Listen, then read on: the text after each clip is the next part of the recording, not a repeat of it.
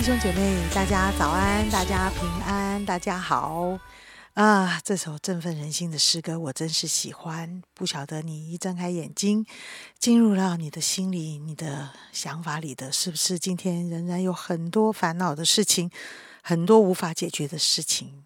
今天神一开始就要告诉你，神是你的避难所，你要在他投靠在他翅膀的荫下，他要使你重新得力。谢谢主，我知道诗歌的宝贵，我知道音乐的宝贵，让我的心、我的灵都向你敞开。谢谢主啊！今天一天一章真理亮光，我们进行到了《生命记》第十九章，我要读第一节到第十节。耶和华。你神将列国之名剪除的时候，耶和华你神也将他们的地赐给你，你接着住他们的城邑，并他们的房屋，就要在耶和华你神所赐你为业的地上分定三座城，要将耶和华你神使你承受为业的地分为三段，又要预备道路。使误杀人的都可以逃到那里去，误杀人的逃到那里可以存活。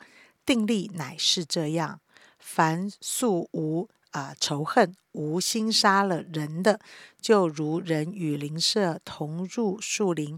砍伐树木，手拿斧子一砍，本想砍下树木，不料斧头脱了把，飞落在邻舍身上，以至于死。这人逃到那些城的一座城，就可以存活，免得报血仇的心中火热追赶他，因路上。路远就追上，将他杀杀死。其实他不该死，因为他与被杀的人素无仇恨。所以我吩咐你说，要分定三座城。耶和华你神若照他向你列祖所起的事扩张你的境界，将所应许赐你列祖的地全然给你。你若谨守遵行我今日所吩咐的一切诫命，爱耶和华你的神，常常遵行他的道，要在这三座城之外再添三座城，免得无辜人啊的血流在耶和华你神所赐你为为业的地上，流血的罪就归于你。哎，今天分享的是啊，这个。儿童牧区校长，大名鼎鼎的杨玉弟弟。各位弟兄姐妹们平安。今天呢，想跟大家分享一个主题，叫做“让人有路可走的神”。那今天的经文中，我们提到了关于这个陶城的设立。那陶城的设立，除了今天我们读的《生命记》十九章之外，分别在《民数记》的三十五章，还有《约书亚记》的二十章，也都有记载关于陶城的一些。定立的事项。那逃城的设立是为了让那些误杀人的这些犯人哦，可以请求一个庇护权。只要误杀人的人他进入了逃城，那么受害者的家属就不能够找这个不小心把人杀死的人来寻仇。那躲到逃城的人，那要躲多久呢？根据圣经的记载，就是要等到哦担任大祭司的人他过世之后才能离开哦。那这。样的一个条例，其实也有点像是呃预表哦，耶稣一样哦。那当大祭司死了之后哦，那就我们的罪可以被赦免，是类似的一个概念。那陶城呢，一共有六座，三座在约旦河东，三座在约旦河西。那这六座城呢，都是属于利未人的城镇。那在约旦河的东边有戈兰、拉莫，还有比西。那西边是基底斯。事件和希伯伦、希伯伦。好，那我自己在预备今天 Q T 的时候，特别对于这个十九章的第三节后半段，哦，读的时候特别有感觉。那在这边说到说，又要预备道路，使误杀人的都可以逃到那里去。那上帝呢？他不只是为了这些误杀人的，他们有逃城可以去避难，而且他还要以色列人，以色列人。们呢去预备道路。那我自己在解读这句话的感觉，就像说，神要以色列人他们在设立逃城的时候，还要设计设置一些清楚的路标哦，让人知道这个逃城到底要怎么去。我在想，逃城应该不像是耶路撒冷一样，会是一个人人都知道的地方。我的意思是说，以色列人他们会知道有逃城的存在，但是到底逃城该怎么去？哦，可能不是一般人所知道的哦，因为他们没事不会去逃城嘛，哦，因为它并不是一个观光的景点，基本上只有那些误杀人的人哦才会知道说，哎，我今天要去逃城。那可是如果没有清楚的指示告诉他们说，哎，逃城该怎么去？哦，没有一些路标哦，就像我们要去这个中正纪念堂，你要知道怎么去哦，你要也要有路标有地图。那如果不知道的话，那可能他还没有走到逃城，就已经被这个受害人的家属找到，那就逃不掉了。所以我自己对于这段经文的体会就是，神非常的希望那些犯错的人可以有第二次的机会。神设立逃城不是只有做做表面功夫，好像说，哎，我设立了逃城啊，那这样就好了哦，然后不告诉你路要怎么走哦，或是设立在一些很难找到的地方哦，让他们看似有希望哦，其实只是一个幌子。并不是这样，上帝没有如此。上帝非常热心的要以色列人，以色列人为那些犯错的人来预备道路，而且不只是旧约的时代如此。我知道，即便是现在，神依然是这样的看待我们，他总是给我们有路可走。那我们知道，最近社会上其实有一个蛮被大家关注的一个话题，就是这个 “Me Too” 哦，这个事件。那许多人纷纷透过社群媒体去揭露自己过去遭受到一些性骚扰的一些经历，那也因此社会上有许多的艺人啊、政治家，或者是什么老师，社会上有名气的人，那就被翻出一些这些所谓的黑历史。原来这些人他们做过一些这么不恰当又伤害他人的事情。我相信这些被爆出来的事件其实只是冰山一角。哦，在整个社会上有许多不为人知的事件。因为当人的心中没有神，或者说没有让神来掌管我们生命的时候，即便我们是基督徒，哦，那犯错做坏事基本上也是刚好而已。我们都知道，保罗说的很清楚，那个应当去行的善，其实我们是没有能力去做的；而不该去行的恶，我却无法不去做。那这就是我们的本相。即便我们成为基督徒，或是我们开始参与服侍，成为童工，甚至是小组长、区长，我们仍然会有许多自己生命中的限制。我不知道大家会不会有一种错误的期待，就是你觉得小组长、区长，或者是教会的传道人跟长老，他们应该要是无罪的。我想我们理智上不会这样去认为他们是没有罪的，因为我们知道每个人都是罪人嘛。可是，在某种情感层面上，我们好像会觉得，如果他们犯罪，我不太能够接受。我们会认为说，基督徒或说神的工人，他应该拥有更高尚的品格，还有道德的一个标准。当然，我不是说我们的教会的传道人这些有什么样的问题，我只是要告诉大家的是说，传道人跟长老他们也是人，那只要是人，就会有身为人的软弱还有限制，一样同样跟我们一样，都需要神的恩典和怜悯。所以，若是我们在平常不小心啊，被长老或传道人冒犯了，他可能说错了什么话或做错了什么事情，我想我们也不要觉得太意外，因为他们也有他们的限制，跟我们一样。都需要不断的进步，朝着更像基督的方向来前进。那因此，我想鼓励大家，我们可以去效法神热心积极给人有路走的这样一颗心，让我们在生活中也让人有路可走。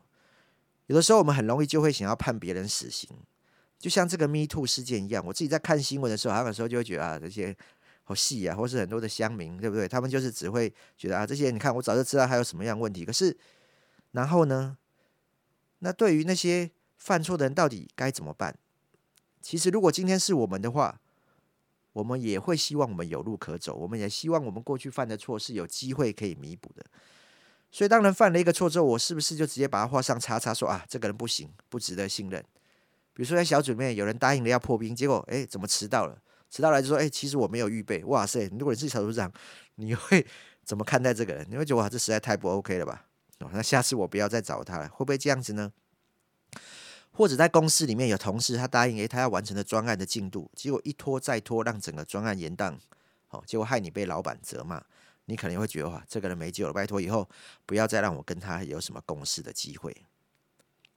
那我想在圣经中有一个代表性的人物，就是巴拿巴。巴拿巴总是一个让人有路可走的人。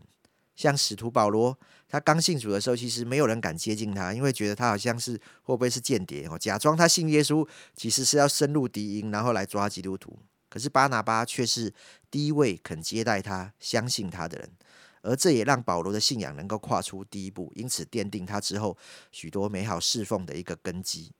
再来写下马可福音的马可，当初跟保罗、巴拿巴一起去旅行布道，结果做到一半觉得太苦了，绕跑。对不对？所以后来保罗就觉得啊，这个人不可靠，不想再带他出去了。可是巴拿巴却坚持要给他机会。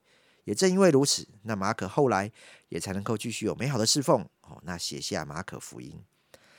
那我自己也很感谢神，因为在我的生命当中也存在着这样的巴拿巴哦。曾经在我服侍的初期，我也是在学生牧区带学生，带到没有人来小组。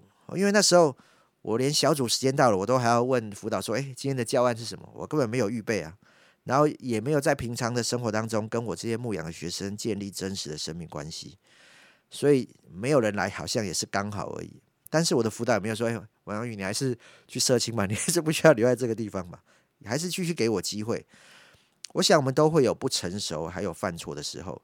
而在这个当下，若是有人仍然信任我们，给我们机会的话，我想这真的是在我们生命当中何等宝贵的一件事情。今天我们可能生命渐渐长大成熟了，我们或是拥有较好的一些做事的能力，让我们能够把一些交办我们的这些事项来完成，做事让人感到安心。真的，我们很感谢神，因为他让我们可以有美好的见证，这是很棒的。但同样的，在我们的生活当中，肯定会遇到那些把事情搞砸的人，哦，猪队友这种人，我相信可能天天都会遇到。但是对于这样的人，到底？我们该怎么样跟他们互动？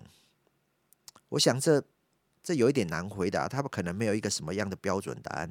但我知道的是，这位爱我们的神总是给我们一条路走。那我们是不是也愿意学习做一个让人有路可走的人呢？